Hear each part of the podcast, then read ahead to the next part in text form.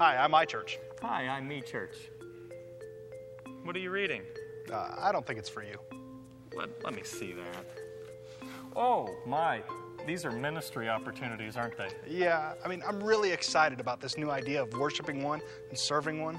Uh, the good thing is, is that I can serve in a ministry and I don't miss the worship time.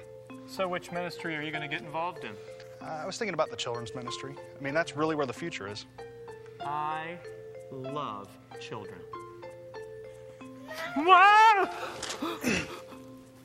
I thought you said you love children. I do. Just from a distance. Well, listen, there's other areas of ministry you can get involved in. I mean, there's technical ministry, there's worship arts. Worship arts. no way. You ought to hear me sing.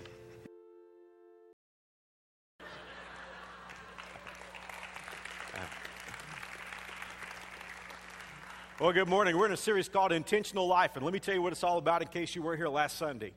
One of the things that I've thought about through the years is um, I would love so much to get my life in a zone where it's all clicking. I don't know about you, but um, in my Christian life, one of the real struggles that I have is I kind of stop and start. I mean, get something going well, one area going well in my life, and then something else falls apart. And I keep waiting for this, this integrated Christian life where it's all clicking and all working. Do you ever feel like that? I mean, just go ahead and raise your hand. Unscrew the halo for a moment. Do you ever feel like me? I mean, I would just love to get it all clicking. If somebody could be here and you just say, well, Mark, I just, man, I just walk with God and I never have an off day and I'm just super spiritual and all that. And we'll try to see if you lie about anything else too if you stay here long enough. But here's the deal there is a way to get into a zone where things begin to work out well for you. And let me, let me tell you what we're using for an example. If you take your Bible and, and you start reading through it, which I hope you do, and you start in Genesis and you go all the way through the history of Israel, and then you go into the New Testament and then the history of when Jesus was on the earth and the disciples, and then you go into the church age and you start reading about all the churches that were formed, you know, after Jesus resurrected. Here's what you're going to discover you're going to discover that everybody in the Bible pretty well struggled with that, whether it was the Israelites or it was, you know, the disciples because they were up and down and Peter was all over the page. And then you read about the churches, and man, Paul was always having to write to them, straighten out all these issues that they had. But on occasion, you reach a spot where you can see God's people really getting into a zone where everything is clicking and everything is working out. It doesn't mean that they don't have anything bad in their lives, it's just that they're in a zone of things working out. When you study the Old Testament, the study of the, children of Israel, the Israelites, there was one period of time, one golden age, where everything was clicking. And it came about in the life of a leader named Joshua. And during that book, if you read the book of Joshua, what you discover is the children of Israel, they encountered a golden age. They lived a charmed life in a promised land. And so, what I want to do in this series for, for eight weeks, we started last Sunday, what I want to do in the series is I want us to delve into the book of Joshua and look for keys. Look for telltale signs of what it was about this generation that allowed them to get it right, to get life in the zone. If you're here, if you're here last, last Sunday morning, I gave you the first one. And that was that Joshua stepped up to the mic. He and his generation said, Okay, God, whatever it is that you want from us, we're ready to do it. And that hadn't been the case prior to that. But Joshua's generation said, Here we are. We're volunteering. We're stepping up. We're not wimping out. We're not backing down. We don't know exactly what it is that we're signing up for, but, but we're ready to go. This morning, I want to give you the second key to living life in the zone. And it's so important. I got to tell you, I, I, I, I've been waiting for this series for months, and I have known I'm sitting on dynamite. What I'm going to share with you this morning is absolute dynamite. This key revolutionizes every environment. It restores homes, it, it, it causes businesses to turn around. It, it, it, it completely changes relationships between parents and children. It's building to friendships, and it's so powerful in a church. You show me an environment, and you put this key in place, and you plug it in, and I'll show you an environment that's about to be revolutionized to do incredible things. So I'm going to tell you, you know, I, am always nervous. I'm a shy person by nature, and standing up here in front of all you guys with the cameras on scares me to death. And I'm always thinking, you know, I'm going to trip over my words and I'm going to garble them up, but I'm going to tell you something today. Even if I do a poor job delivering this message, this is dynamite. The things I'm going to share with you today are just life revolutionizing. So I don't have any fear standing up here before you. This is powerful stuff. The question is, will you employ it in your life? Now, let's go back to what we covered last Sunday morning. God said to Joshua, The time has come for you. Moses is dead. You know, the Israelites, they wimped out on God. They got 11 days away, you know, from promised land where God was going to take them to live in houses they didn't build and eat from vineyards they didn't plant. And, and God had just, you know, brought them out of slavery. And, and uh, you know, here they were, 3 million people, and they were slaves in the land of Egypt. And the only thing God had to do was to get, you know, 3 million people out of uh, Egypt, and that meant Pharaoh losing his slave labor base, and that was going to stand the economy on his head. But then God made him 10 deals that he couldn't refuse, and the Israelites are out, and they're in the wilderness, 11 days away. They're just right there at Canaan, and they get to this place called Kadesh Barnea, and they wimp out on God, and they decide they don't want to go over to the promised land because they're scared of giants. And for 38 years, they go in circles in the wilderness. And after, after this whole generation dies off, we saw that God said, Listen, you didn't have the courage you didn't, have the, you didn't have the intestinal fortitude to take me up on my challenge to go into Canaan. I would have helped you. I would have taken you through there, but you wouldn't take me up on my challenge. And God's saying, okay, everybody over 20 is going to die here in the wilderness. God just marched them in circles for 38 years until that generation died off. But at that point, when Moses died, God came to Joshua. He said, You're the new man, you're the new leader, and the time has come for you. And by, by extension, he was saying, The time has come for your people to take me up on my challenge. And Joshua said, All right, here we are. That's key number one. You know, if you don't ever tell God yes, you can never live in the zone. Forget about it. You know, I'm not trying to be negative, but I'm just saying if, if you wimp out on God, when God puts something on your plate, when God sets something out there before you, you know, there's this wonderful opportunity, and the Holy Spirit's just kind of whispering to you, saying, The time has come for you. If you don't take God up on that challenge, you'll never get to live in the zone. You may bump along the bottom, but you'll, you'll, ne- you'll never live life in the zone. But Joshua said, Okay, don't know what this is going to mean. I'm scared to death. You're asking me to do something that my boss Moses couldn't pull off. And he had, he had lived in Moses' shadow long enough to know what an awesome leader Moses was. And if Moses wasn't able to get the people across the finish line, what did Joshua, this untested kid, think that he could do? But God came along and said, Joshua, the time has come for you. And that's going to happen in your life and in my life. There are going to be prime moments where God's going to come along and say, It's your turn. You remember I talked about the slide last week? You know, you just lay down, you enjoy the ride. You just go down with God. It's the ride of a lifetime. It's worth doing. But that's the key. That's the first key. Doesn't stop there. Because what happens next, you know, when you say, God, yes, I'll do what you want me to do, then what comes next is very, very important because I'm talking to some of you here today and you said yes to one of God's challenges, but then this second key never got into place and you never really went anywhere. So it's very important to understand the second key. Before I get into it, though, let me just tell you this. I'm a typical baby boomer. I have to have music behind me to everything I do. My life has a soundtrack, all right? You know, if you, if you could find my, if you could find my, you know, my iPod, you would discover all kinds of music on my iPod, all genres, you know, I mean, just everything you can imagine because my, you know, behind everything I do, there's music. I get in the car, I, I put the music on. There's always music behind me. Even when I'm talking to people. If you're in my office, chances are you're going to hear my computer playing music. But I don't know if you're like me or not, but I, I, can, be, I can be working along and there's some music in the background and, and it's just kind of stuff. And then all of a sudden, one of my favorite songs comes on. You know what I say at that point? Turn it up. Turn it up. I mean, I'll crank it up. When one of my favorite songs comes on, turn it up. What you're going to discover is God is something like that because God hears a lot of conversation, doesn't He? I mean, six billion people on the planet, a lot of people singing a lot of songs. But every once in a while, somebody starts singing a song and God says, Turn it up. And here's Joshua coming along. And like, like, like Lance in last week, Joshua starts singing, Have thine own way, Lord. And the Lord says, Turn it up. Let's read about it, okay? If you have your Bibles this morning, Joshua 1, verse 6, God says to Joshua, Be strong and courageous, for you will lead my people to possess all the land I swore to give their ancestors. Verse 7 Be strong and very courageous. Have you noticed that God has found the volume switch? He's saying, Okay, you've said yes to me, but turn it up. Be strong and courageous. Obey all the laws Moses gave you. Do not turn away from them, and you will be successful in everything you do. Study this book of the law continually. Meditate on it day and night, so you may be sure to obey all that's written therein. Only then will you succeed. I command you, be strong and courageous. Do not be afraid or discouraged for the Lord your God is with you wherever you go. Now, I don't know if you counted with me, but there are three times in that text that God said to Joshua, Turn it up. You've said, I'll, I'll do it, but God is saying, Now you're going to have to be strong. And the Hebrew word for that means getting stronger every day. In effect, it's the same word that we get from, from hard, for muscular hardness.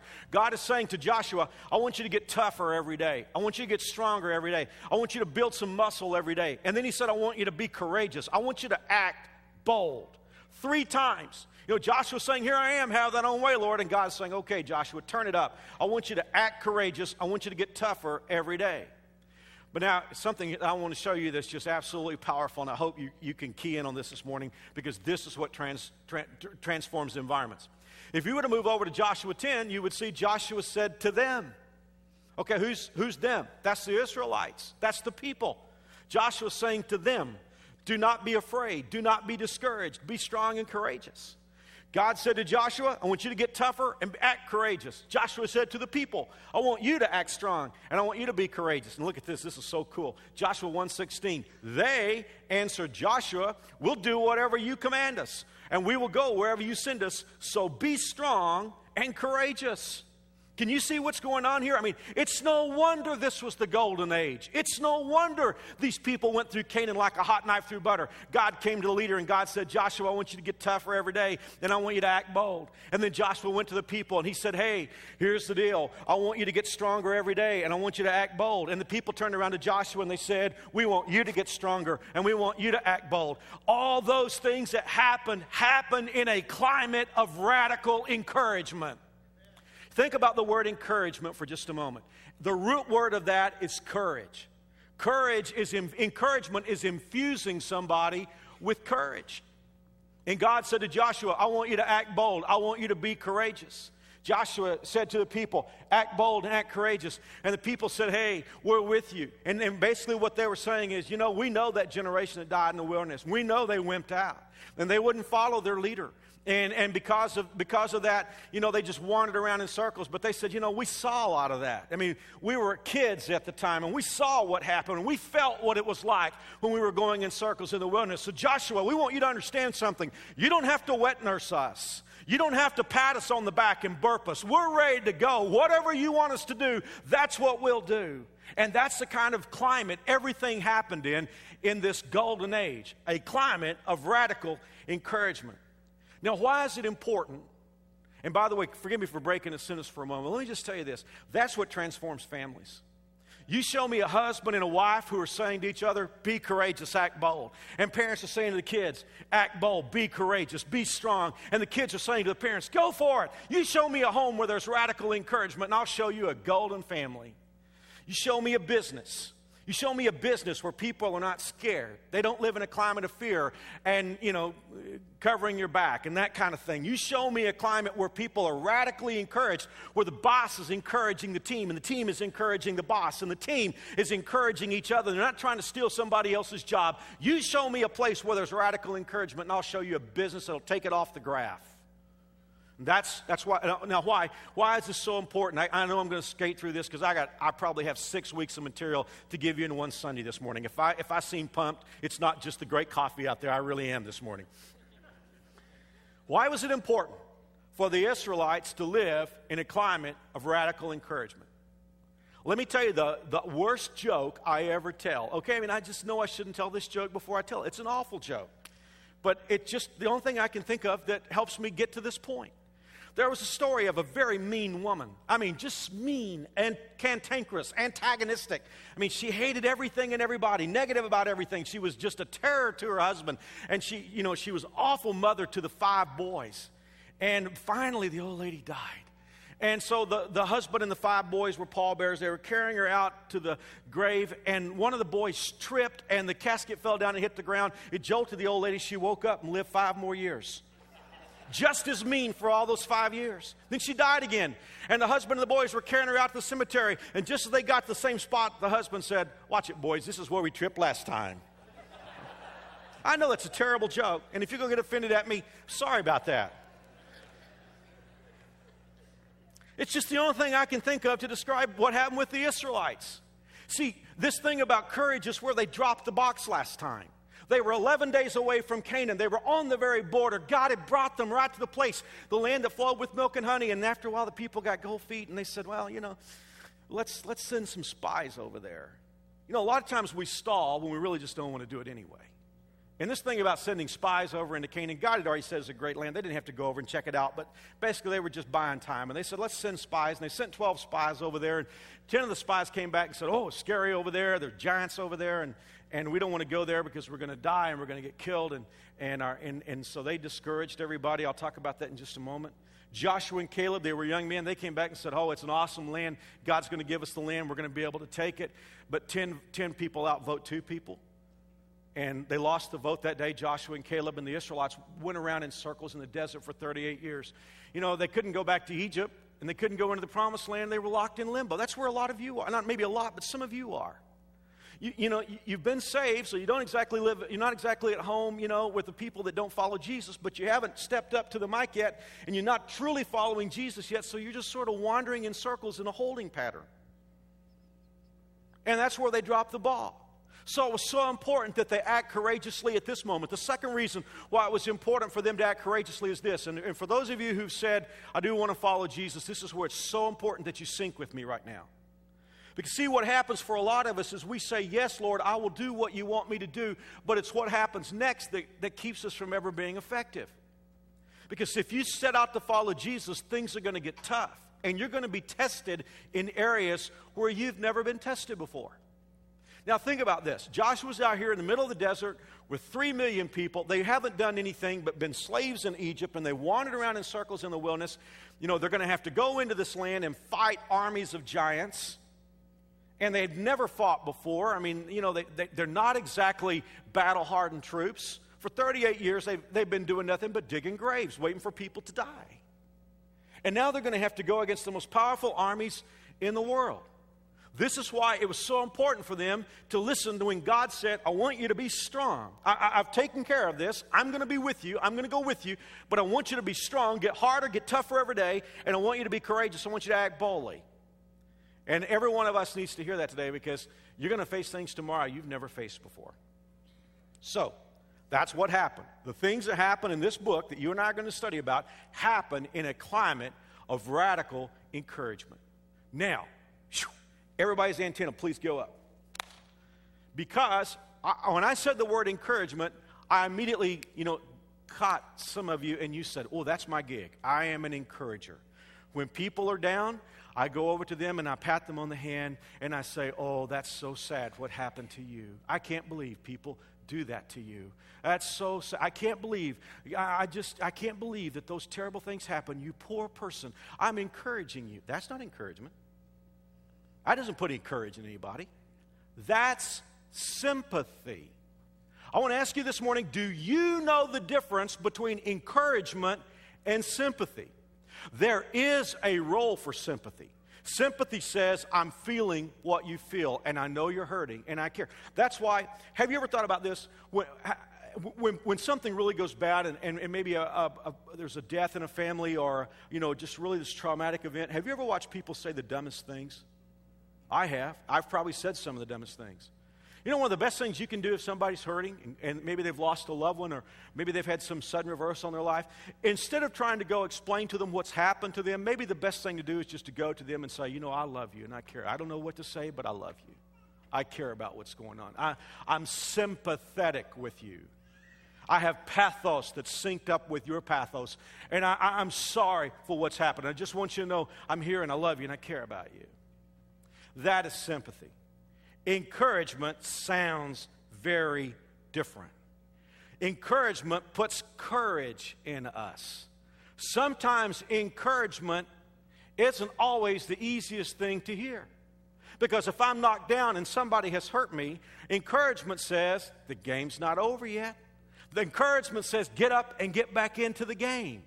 That's what encouragement is. Now, here's the thing I want you to look at. When, and this goes back in history 38 years. When Moses, Joshua's predecessor, when he sent the 12 spies over into Canaan to check out the land, 10 of the spies came back and offered sympathy to the people. You see that? They offered sympathy. They said, We're going to go over there and get creamed. I know God said this is a good land. And we went over there, and the giants are big, and, and, and we look small to them. And we're going to go over there, and we're going to lose our families and lose everything. We're going to go over and get beaten. And Joshua and Caleb, you remember them? They came back and said, Hey, this is no problem. It's an awesome land. We need to go over there. I, I, I thought it was interesting last week. The 10 spies left out the part about being a good land. Joshua and Caleb left off the part about giants. It's just what they saw. I mean, you know, 10 of the spies went over there and they saw all of Canaan they wanted to see. Joshua and Caleb went over there and they couldn't wait to get back. It's just all in how you look at life. But the thing I want to point out was that the 10 spies sympathized with the people. Now, here's what Moses would say later. I mean, this is what the people said after the report of the 10 spies. They murmured and complained in your tents and said, The Lord must hate us. You ever notice where people, you know, where there's this sort of abnormal, unnatural sympathy that goes on? You know, here's this person that's always stroking people and says, Oh, you poor person. And, you know, it's just terrible what people do to you. Isn't it odd how people say, Well, just, everybody hates me in that, in that environment? And that's what they said here. They said, The Lord must hate us. I mean, excuse me? The Lord brought them out of Egypt, gave 10 plagues to the Egyptians, opened the Red Sea, gave them manna out of the skies to eat. And these people are saying, The Lord must hate us? How can we go on? Now, here, I, have got this, I've got this highlighted in my notes. This is Deuteronomy 1, verse 28. Our scouts have demoralized us with their report. Hey, listen, when, when you talk to people, you're either encouraging them or demoralizing them. I know parents who have demoralized their kids because they're always negative. I know men who demoralize their wives, women who demoralize their husbands, kids who demoralize, take the very heart out of their parents. And that's what the Israelites said. When they heard the report of the 10 spies that came back and said it's all bad, they said, Man, our scouts have demoralized us. They say that the people of the land are taller, more powerful than we are, and that the walls of their towns rise high into the sky. Now, I want to ask you a question, and, and I don't want to offend anybody here this morning, and, and, but I know I have the potential to do that, and, and probably somebody's going to walk away from here this morning and saying, Boy, Mark really got under my skin today. But maybe I can help you. I'm talking to somebody here today, and you say, I have the gift of encouragement, but all the time it's that sympathy. You poor person. It's like you just go around finding anybody who's been hurt, anybody who's had, you know, a bad situation and you say to yourself, I have the gift of mercy, let me tell you what you are. You're a drug dealer. You're a drug dealer. Because, see, here's the thing that kind of stuff is a narcotic. And it's true that there is a role for sympathy. There is a place, especially when someone loses a loved one or somebody goes through a very difficult crisis in life. Yes, there is a place to come along and say, I feel what you feel. But I'm talking to some of you, and you know exactly what I'm talking about. You just kind of like function in an environment waiting to find somebody who has felt like they've been mistreated. And there's always going to be somebody sitting around moping about being mistreated because life mistreats us.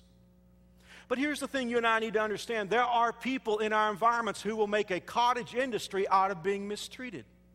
That will be the reason. They'll have that as a reason why they don't perform at work. They'll have that as a reason why they're not, you know, what they should be as a wife or a husband or a parent or whatever. It's like, man, people always have it in for me, and I don't know why. I mean, people treat me badly, and many times it's just because they're not doing what they're supposed to be doing, and just natural things happen as a result. But there are some of us who go around looking for that kind of person to stroke them to make them feel better. Now, here's the thing. You know, with that kind of person, you're, you're, you know, and, and let me, again, I, I know I run the risk of offending somebody here today, and that's the last thing that I want to do. I want to help you. But what you need to understand is you can say, well, Mark, you know, I don't know why people just come to me. I mean, people that, you know, feel like they've been offended, the boss got after them, whatever, and they didn't like it, or they just, you know, their husband's just always against them. Those people just find me. They find you for the same reason a junkie finds a drug dealer. They're coming for the next fix. They're coming for you to say, oh, you poor thing. Now, here's the deal they're never going anywhere, and you're never going anywhere. And my guess is for some of you who live in that environment, you're starting to get a little tired of it because, after all, it does get old after a while. I've just described some of your marriages. The reason you got married, and, and my heart goes out to some of you ladies. If you've married a guy that's always got to have his sympathy stroke, oh man, they're always out to get me. Oh, man, you just wouldn't believe what happened to me at work today. And, I, you know, man, people cut me off in traffic. I just don't know. Things just don't ever work out right for me. And you got to comfort that poor jerk and make him feel, you know, man, you want to say, be a man, grow up. And, but there are times when, you know, people get married on that basis. Because what happens is an insecure woman sometimes who's, who's feeling like, you know, you know, I, I just want to, you know, I, I need somebody who's kind of down below me, somebody so that I can just kind of, you know, make him feel better. And this guy's thinking he's looking for mama, and they get married, and it just year after year after year of some poor woman having to stroke some loser's ego. You say, Mark, that makes me mad. Change. I'm talking to some of you guys. Be a man, be strong, be courageous. I mean, you pump iron, start pumping some spiritual iron. You say, I don't have to, you know, I'm not a loser. God is with me, and God's going to take care of me. And yes, maybe some things that happen in my life are not what I would like for them to be, but I'm not going to sit here and mope and turn my wife into Florence Nightingale. I'm going to be the man I'm supposed to be, and then your wife can start being what God made her to be.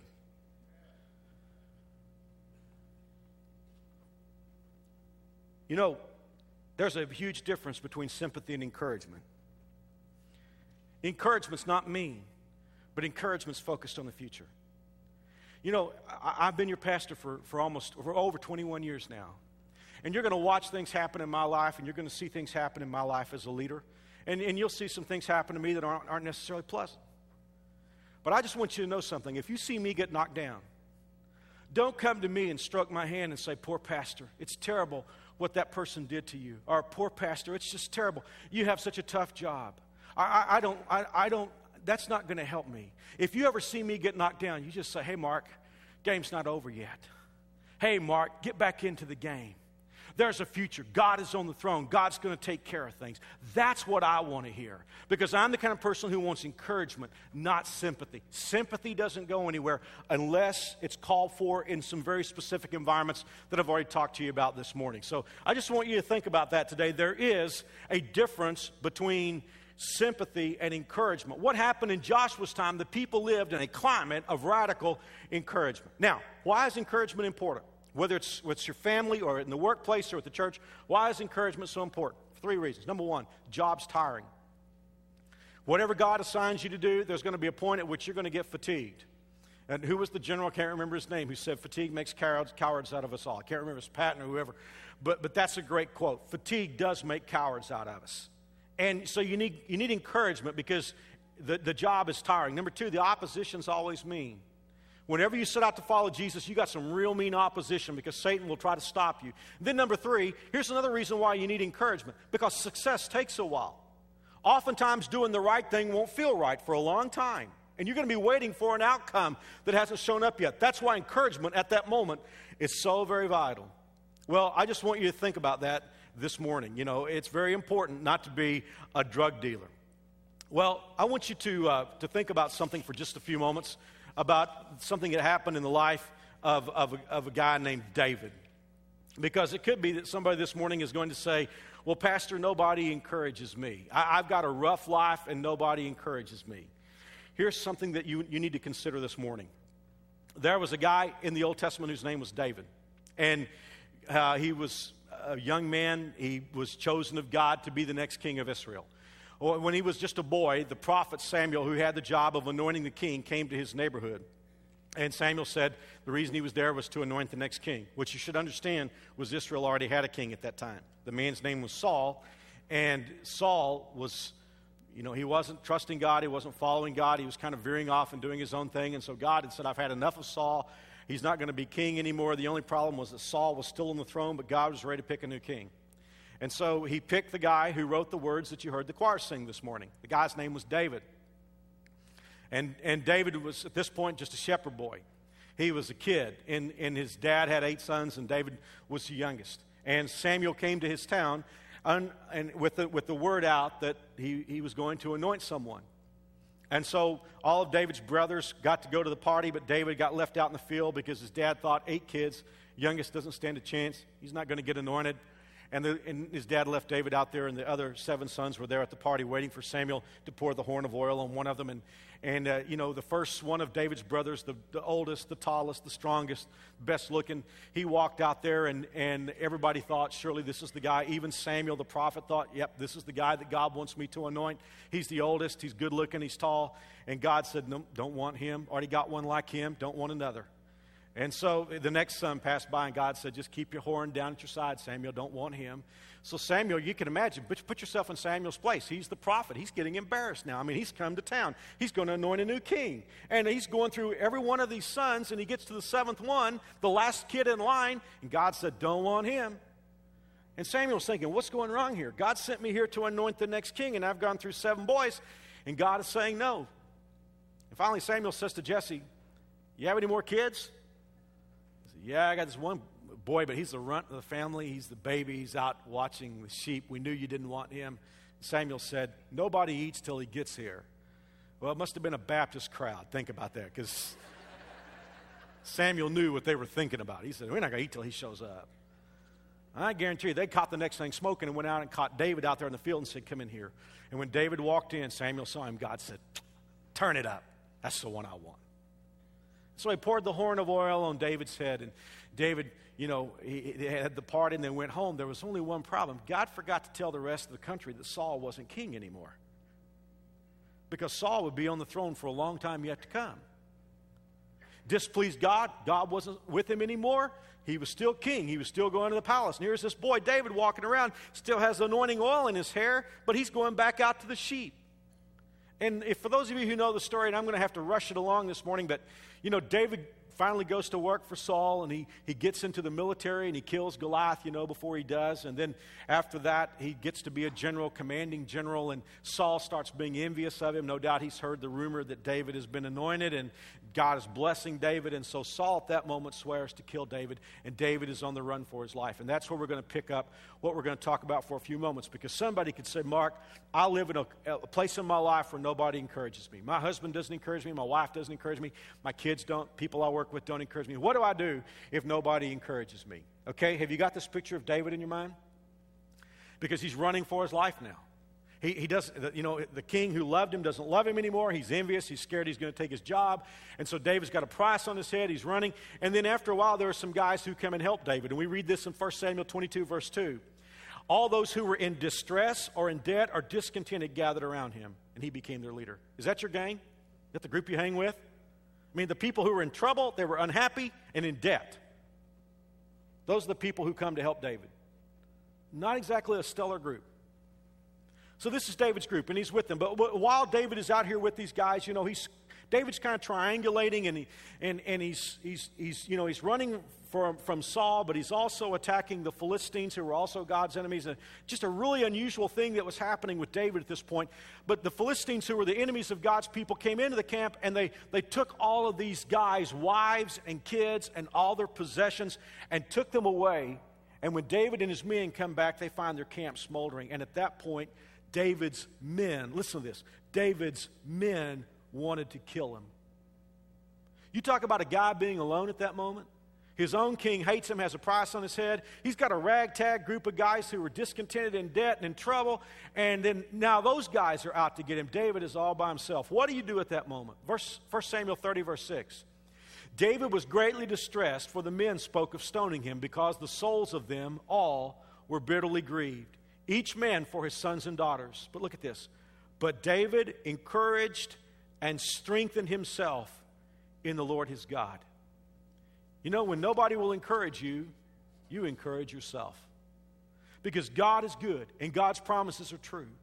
And when, when, when you feel like things are falling apart, you're not by yourself. You can still encourage yourself in God. That's, I believe, where climates of radical encouragement begin. For some of you here today, you say, Mark, I don't know where, where I'm going in life. I don't I, my life is just in shambles. Start encouraging yourself in God. Start creating, if nothing else, create a climate around yourself of radical encouragement.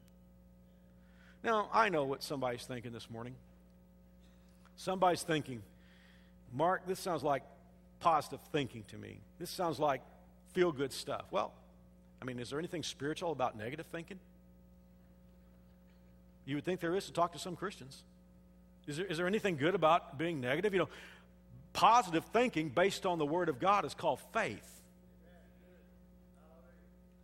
So somebody's going to say, but, but isn't this just sort of pop psychology and feel good and, and tell people things are going to happen for the best and all that? It would be if it weren't for two things that we find in Joshua chapter 1. God said to Joshua, I want you to be strong and I want you to be courageous. I want you to act bold. And God said two things. Number one, God said, I, I don't want you to get very far away from this book. And what you should know is that Joshua didn't have very much of the book, he only had about that much of the Bible. But what he had, God had given through Moses. And God said to Joshua, Don't get very far away from this book. Why is that important? Let me show you. What God is asking Moses, or excuse me, what God is asking Joshua to do is to risk. He is saying, Don't be afraid, don't be discouraged, act bold, get stronger, take risks. But the reason why it was so important for him to stay very close to this book was so that Joshua would take the right risks, so that Joshua would be bold in the right ways. I'm talking to some of you who live high risk lifestyles and you're not following Jesus, and it's a dumb thing. You're sleeping with multiple partners, you're abusing substances, you know, you're doing some stuff that's really not right and it's not good and it's risky, but it's not what we're talking about when we're talking about acting bold. The Bible will help you to take the right risks. It will help you to do courageous things that will build your life, not risky things that will destroy your life. The second reason why Joshua could act bold is God said, I'm going to be with you. Could I ask you a question? I mean, those of you who've really studied Jesus and you know who he is, is there any place you would be afraid to go if Jesus physically was with you? I don't think I would. If Jesus is with me, if I knew he was standing here with me, I'm talking about the Son of God who stepped out on nothing and created the world. I'm talking about the one who opened blind eyes, the one who opened deaf ears. I'm talking about the one whose power is unchallenged. He said, All power is given unto me in heaven and earth. If he was standing by my side, I don't think I would be afraid. Would you? Well, he is here. He said, I mean, God, God said to Joshua, Hey, I want you to get tougher every day and I want you to act bold. You may not be bold, but I want you to act bold. I want you to act courageous. John Wayne said courage is saddling up when you're scared. And that's true in the Christian life. I mean, courage is acting bold even when you don't feel bold. God is saying to Joshua, I want you to act bold. And he said, now don't, let, don't get very far away from this book. And then he said, secondly, I just want you to know that I'm right here with you. And I know that some of you, when you leave this room today, you know, it's very pleasant being here. You know, you sing with Lance and the team, and, and you listen to me talk about what God is doing, but you're going to leave here and you're going to go back into a place, into a situation that isn't very pleasant, and you're going to walk away and you say, Wow, Mark, it sounded so easy when I was sitting in there. You just don't forget that God is with you.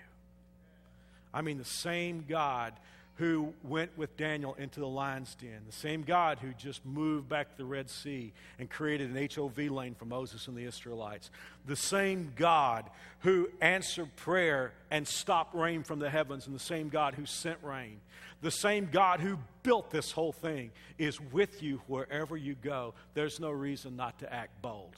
There's no, set, no reason to sit around waiting for somebody to come stroke your ego and make you feel better. Get in the game. Start living in a climate of radical encouragement. Say, what can I do to turn my home into a place of radical encouragement where I'm saying to my wife, hey, God's in this thing. Let's act bold. And the wife is saying, you know, go for it, husband. God is with you. And the kids are saying to the parents, we're believing God for what God is going to do in your lives. And the parents are saying, God's got an awesome future plan for you. Imagine what it would be like to be in a home with that kind of climate.